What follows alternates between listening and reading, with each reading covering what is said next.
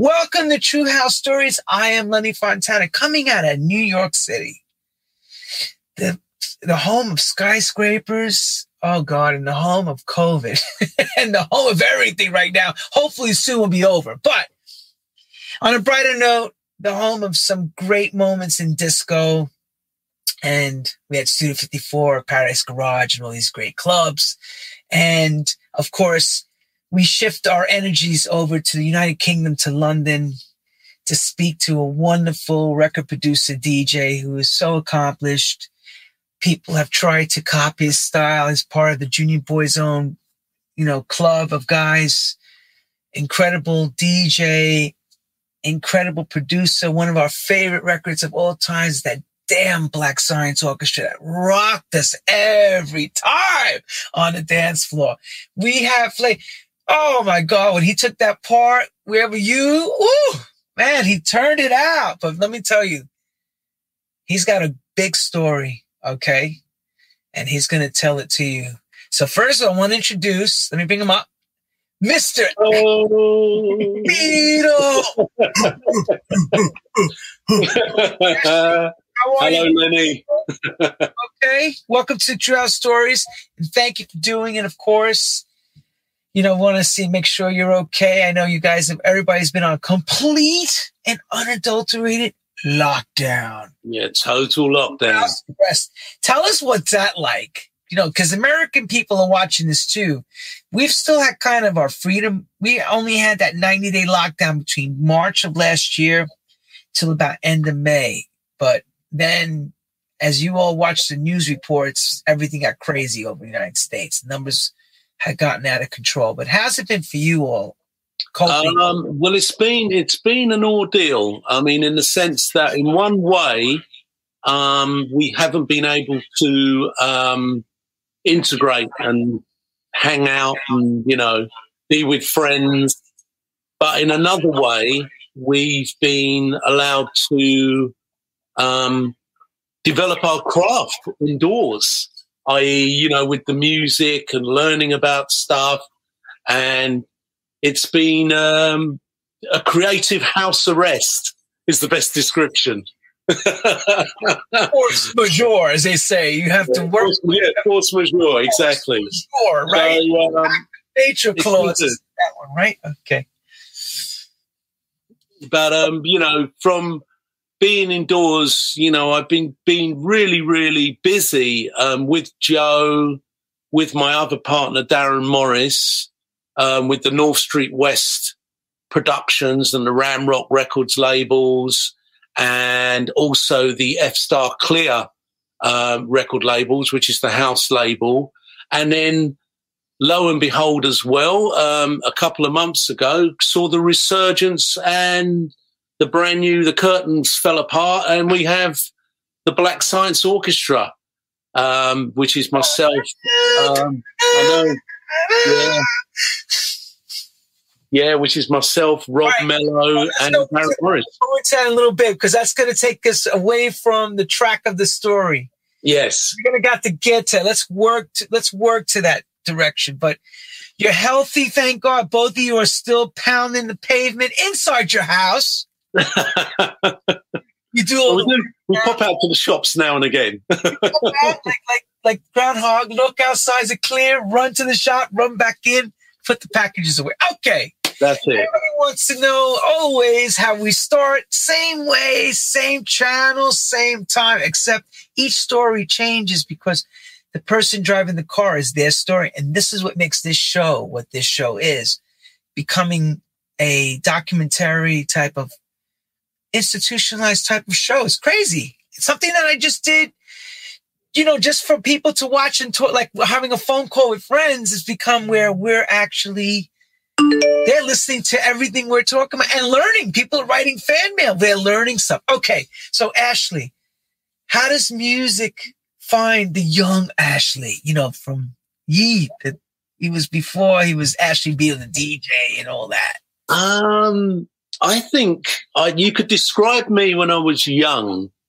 Uh, if I was looking at myself, um, I was I was inquisitive, um, and basically my my father, God bless him, he's not here anymore, but it was for my father's uh, uh, record collection. And without that record collection, let's just say that I wouldn't be here today, you know, because it was a vast library of God knows what. You know, I always say to people, oh, it's like if you can imagine listening to Bach to Big Youth, that was kind of where my record collection with my dad was, you know, uh, and still is in my head. You know, it's still there, and it, it's kind of the way I look at records is exactly the same. The way I look at music, I just don't, I can't really sit there and go, "Oh, this is genre Pacific." You do to a certain degree, but to me, it's that thing. It's good music. It's bad music. End of story. You know, whether it's old, whether it's new, it doesn't really matter. So for me, the joy of growing up with my father and my mum, you know, was listening to uh, a completely wide array of music, you know, be it rock, soul, jazz, reggae, everything, you know, it was wonderful. So we're talking about at the time when this record collection was beginning for you. Let's hear some of these tracks that you remember from that time. What would be some of the ones that are standouts that you were collecting? Wow, I think I think well, the the, the one big track that I've always I've always kind of remembered was um, it was by Alton Ellis, who was a who, be, uh, who was a fantastic legendary reggae singer, but he put out a record called Alton and Eddy, and it was on the Blue Beat Blue Beat record label, which is the British sort of ska label, and the track was called Muriel and that lives with me till now. It's a beautiful ballad, absolutely beautiful ballad. Yeah, and uh, you know, and I used to see my mum and dad dancing to it wow. um, at, at, the at the house parties. Uh, and you know, it's just, and it, it's stuck with me ever since. It's such a beautiful record. It really is. So, so now I'm hearing this ethnicity of reggae. I'm going to guess that you have Jamaican no, actually, no. I, I, my father, my father was, um, my father was from. He was English, and he was brought up in an area called um, Abbots Langley in Hertfordshire, which is just outside of London. And my mum came over to the UK in 1960, and she was from Barbados. Oh, okay, Barbadian English. Yeah. Oh, she is from Barbados, yeah. Classic. Barbados, yeah. Mr. Beedle, very classic. Yeah, and, uh, they, and they, they had a. It's very interesting that my mother and father, when they met, um, my dad was working in the local hospital near where he lived called Leavesden Hospital. And my mum flew in from Barbados and literally went straight to the hospital to work as a nurse at a very young age. I think she was 19. Um, and my mum and dad met. And lo and behold, I appeared a year later. By magic. so 19, yeah, 1962. I was born in 1962. Yeah. And it was an incredible wedding because for its time, um, from a social point of view, it was quite rare to see a black woman marrying a white guy, you know? So, um, the, I think the newspapers, um, came down to cover the wedding because they were like, wow, what's going on here? So the national newspapers came down to cover the, you know, come, come and see the wedding. Let me, you know, I can say this to you. You know, that's comparing to America. The racial issue here was still very strong, the apartheid. Yeah, yeah. Down below in the South, they had colored bathrooms separated from white bathrooms. Water fountains were separated. England, I mean, look at it like this. You've all were able to accept, for example, let's talk about rock, Jimi Hendrix, okay? Jimi Hendrix was revered in England first before it ever happened in America. That's correct, yeah. Okay, so, you know, I know there's a class system in England we're all aware of this, especially when you've traveled so much to England, you you start to grasp it. But I noticed when I first went to England, bro, black and white relationships were more prevalent than they were here in America and in New York, no matter. In fact, I was like this. Wow. Impressed because I have multi-racial friends. I mean, I'm half Spanish. So I can understand that, you know, it, it's here, even in New York, neighbors were sectioned off. Yes. And, and to see that in England, it was like, yo, wow. If everybody's getting along and, and the, uh, let's put it like this, the, uh, the education level we noticed. This was the difference I really noticed in America. A lot of my black friends from England were very well educated, very well educated. Post yeah. my friends here, a lot of this, some of them are very well educated. Some were street guys. Doesn't make them bad guys. It's just that you notice that I just noticed the difference. Like if I was talking to one on the phone, a friend of mine, I wouldn't have even known if he was white or black because he spoke properly, didn't make any difference. So good on your parents. That was a bold. Yeah. Well, it's funny actually because um, being growing up in the UK, you know, as much as what you just said, that that's uh, there's a lot of truth in that. But there were um, what we would call black areas, i.e., like Brixton right. and Harlesden, uh, you know, places like that where there was predominantly more of a black community. Notting Hill. Um, so, you know, there was a, there was, you did experience racism over in the UK, um, but probably not to the extent maybe um, that, that, what you had in America, which was basically apartheid. But the yeah. weird thing was, the weird thing was, you know, when my mum, when my mum left Barbados, um, at the time she left, very much so, um, there was a very strict order, I think, in the way people were, that there was a white hierarchy that were kind of running the island, you know. And when I was born, um, not long after, we went back to Barbados to live. Um, and it was a very strange experience for my father because he couldn't get any work in Barbados because the idea was, you know, they were going to go back and live there forever. but he couldn't get any work in Barbados because basically he was married to a black woman. Oh, really? Uh, yeah. And he couldn't take my mum into certain bars, even though Barbados was a black country. He couldn't take my mum into certain bars um, because um, she was black. So that was so they were frowned upon, basically. Yeah, yeah. So and Barbados didn't yeah, really get Barbados, bro. That's that's predominantly black. Yeah, Beautiful. and Barbados didn't get its independence till 1966. You know, but still after 1966, there was this real kind of weird color thing going down in Barbados. It's only really now when you go to Barbados, you go, yeah, Barbados is black. yeah, and, proud, and it's proud of it, you know, which is fantastic. So that's where the that's where the, the sounds come from, brother. I get yeah. it. I'm getting it because the more I uncover with all of you guys, the more the ethnicity comes through through the music. Because I've always wondered, you know, you're hearing these tracks and you're going, hmm, that's interesting. It's not English, you know, and it's not an English sound, but it's English in its own saying because you're English, but yet the bloodline goes to the Caribbean. And it's yeah, well, it, you know, well, it goes, the bloodline goes to the Caribbean. And it's funny, if you actually see a, a picture of my mother, I haven't got one here at the moment, but um, she's got this incredibly beautiful feature and she's very, very dark um, and it's almost, I would say, Ibo, you know, from Nigeria or something like that. She has that look, youthful look about her.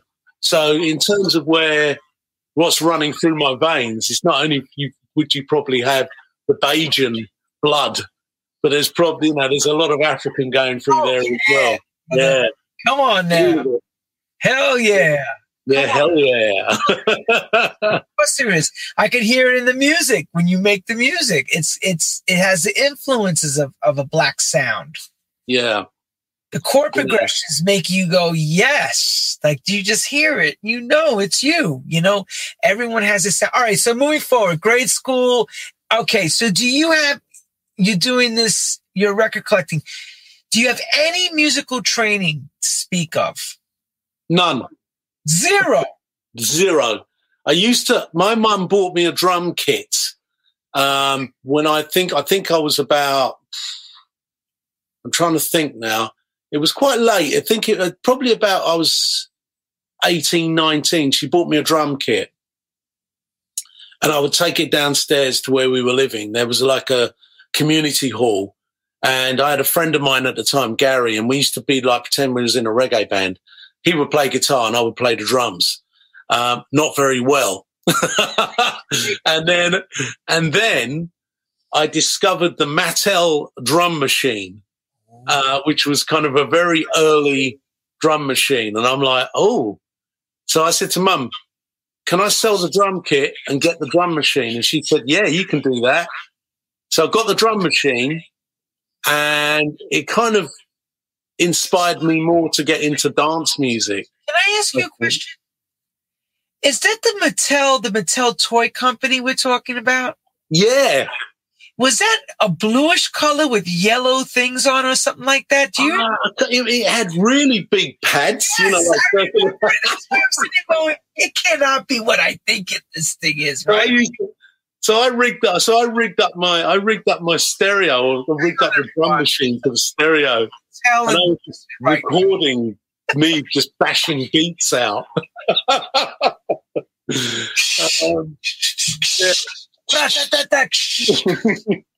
but uh, it's really funny. Uh, you know, I used to um, I used to practice my Mattel drum machine to um, Gil Scott Heron records because I was a huge fan of uh, Gil Scott Heron and Brian Jackson. No way, dude. So all the old tunes, you know, I'd be listening to, you know, all, all the old, all the all their old albums on Arista and that, and that was my thing. You know, I'd just be fra- practicing away to their to their stuff. So if anything, if, if people say to me now, "What do you play?" I always say I play percussion, which is pretty true, really. You know, but on a computer. you, you manipulate. Yeah, I mean, I, I, manipulate. I mean, I use I use Maschine, um, MPC, SP twelve hundred. You know. Oh, let's go like back. So we're at Mattel. Mm. we are at Mattel level, and you're breaking. Scott Heron and his partner are your teachers. That's some good. That's my, that that was my thing. Yeah, that was my thing. I used to, I used to, I used to believe I was in, I was in the in the uh, the Midnight Band, which was oh, uh, guy in the band. The fifth no, I, I, thought I was in the band. Yeah, I'm sure I must have walked around and told a few lies. Yeah, I'm in the Midnight Band with you know Gil Scott Heron and Brian Jackson. I wasn't at all. phonetically, but realistically, another thing. So. Uh because you know I'm just gonna laugh a little bit. Back in the day, I remember everybody had these organs in their house. Yes. And next to the organ, they had the rhythm machine. Yes. You remember yes. the rhythm machine? And the Always. rhythm machine would have bossa nova. Yeah. Disco. Samba. Yeah. Samba. Yeah. All these different, and, and I remember going to people's houses and just listening to the rhythm machine. They were whack. If you listen to them now, it's whack, but it was it was cutting edge at that time. It was. It was. Well, it's very interesting you say that, Lenny, because my my dad's side of the family um, were all musical, uh, and they had a band uh, they had a band called the Reflections. Um, and my, all my cousins, my uncles, everyone was in this band. Uh, and when I was young, my mum and dad used to take me to go and see them live.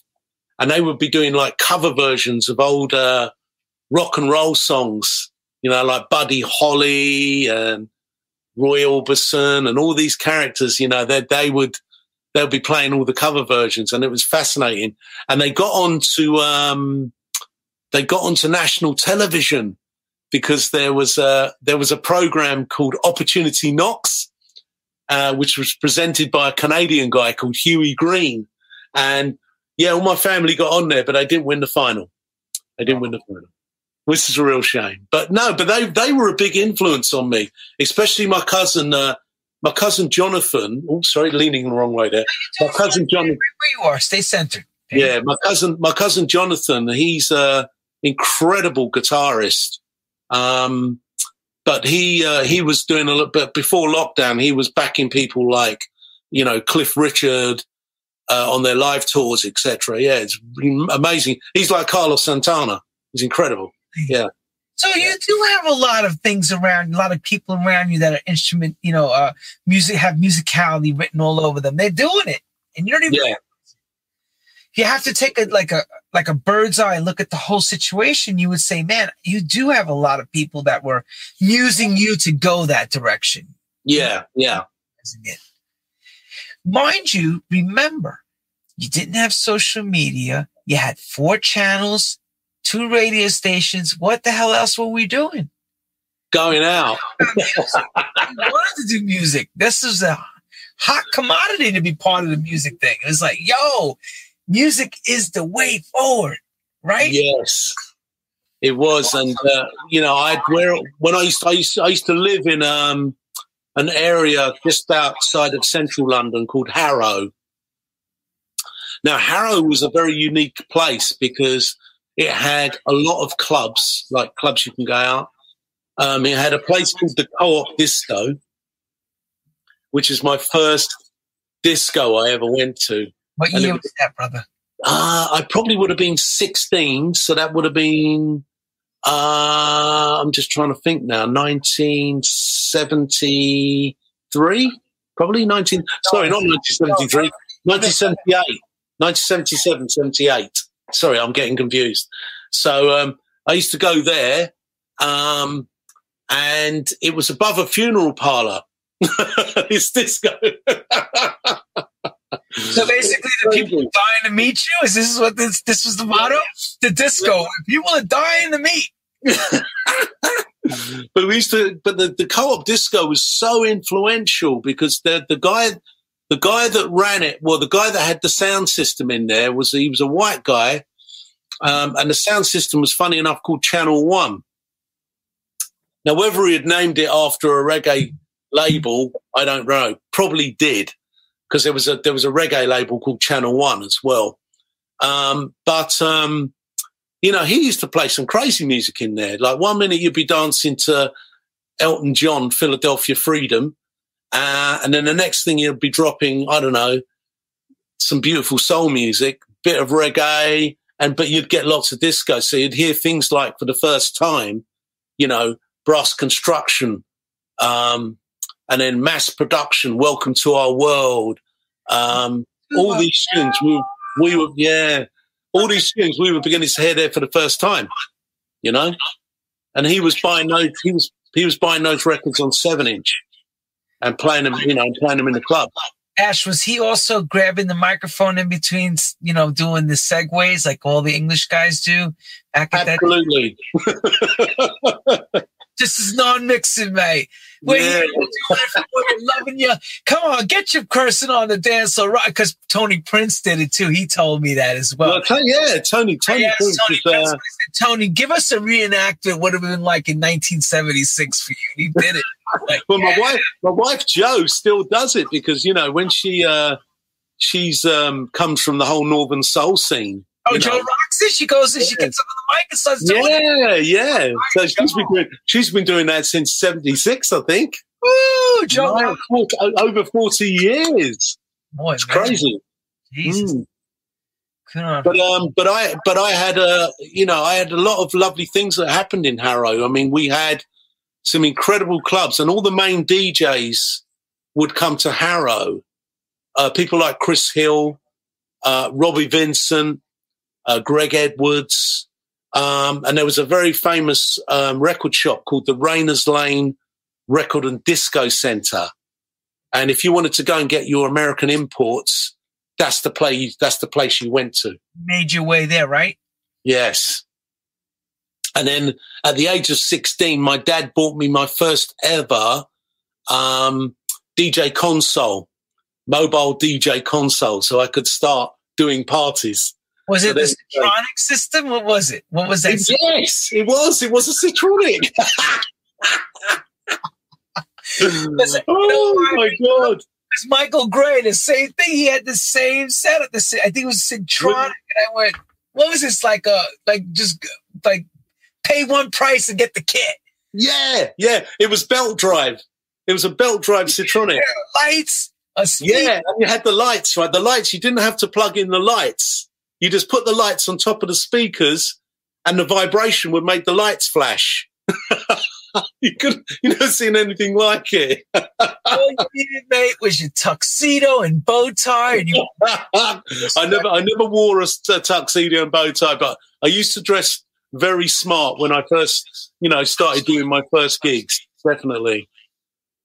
Yeah, but we had we had that, and then we had an up. we had a club as well called the um, St Gabriel's Youth Club. Um, that was on a Sunday, um, and I met a lot of really cool people there. A lot of a lot of people that started to go into London, um, you know, to the dance clubs, etc. Um, so it was it was um, a real kind of learning curve, I think. Um, yeah, you know, from when we used to go to St Gabriel's Youth Club, we had um, fun enough for St Gabriel's Youth Club. One of the guys that used to run it was the UK president of the Earth, Wind and Fire fan club. And his name was Brian. Brian from the Earth, Wind and Fire fan club at the yeah youth set youths youths. Yeah, exactly. So we had we had a lot of you know we had a lot of real cool black music to listen to. You know, I mean, you know, I I when I was was growing up in Harrow, it's where I it's where I met um, the original one of the original members of the Black Science Orchestra, which was Rob Mello. He was living in Harrow at the time because I was going out with his sister. So um, yeah, um. yeah. So you know, it was. So we had that. We had that early connection going on anyway. You know, and I think later on, when you think about wait, it, before you go, before you go there, if you were going out in 78 what was your gear? What what kind of gear were you wearing? Like you know were you wearing fiorucci like like they were wearing yeah well, we had we had that. We had like um you know like fiorucci jeans. We had cap sleeve t-shirts leg warmers which is like you know what you'd wear over your jeans. Yep. I mean we had carpenter jeans. Um carpenter jeans were big we, right? Yeah plastic sandals um Chelsea Chelsea kind of suede, uh, like they're called Chelsea boots, but we they were like a suede boot. Um, we had roller skates. We had everything going on, man. We had,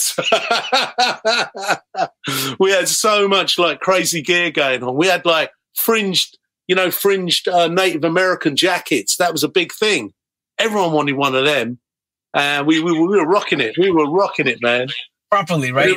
Yeah, but there was a there was a huge there was a huge um, roller disco as well at the uh, the Harrow Leisure Centre. So we always we always used to go to the roller disco and uh, do our thing, you know, just skating around to like Crown Heights Affair and all that stuff, man. Loved it. Slave, Slave were huge. Such a big band moving forward now, you got your Citronic setup and you think you're the man. And you work, working your way up the ladder because we all thought that when we got our shit. You know how it is. It's like, yo, I got my kit. But, and what happens? Take us on that trip. Go ahead.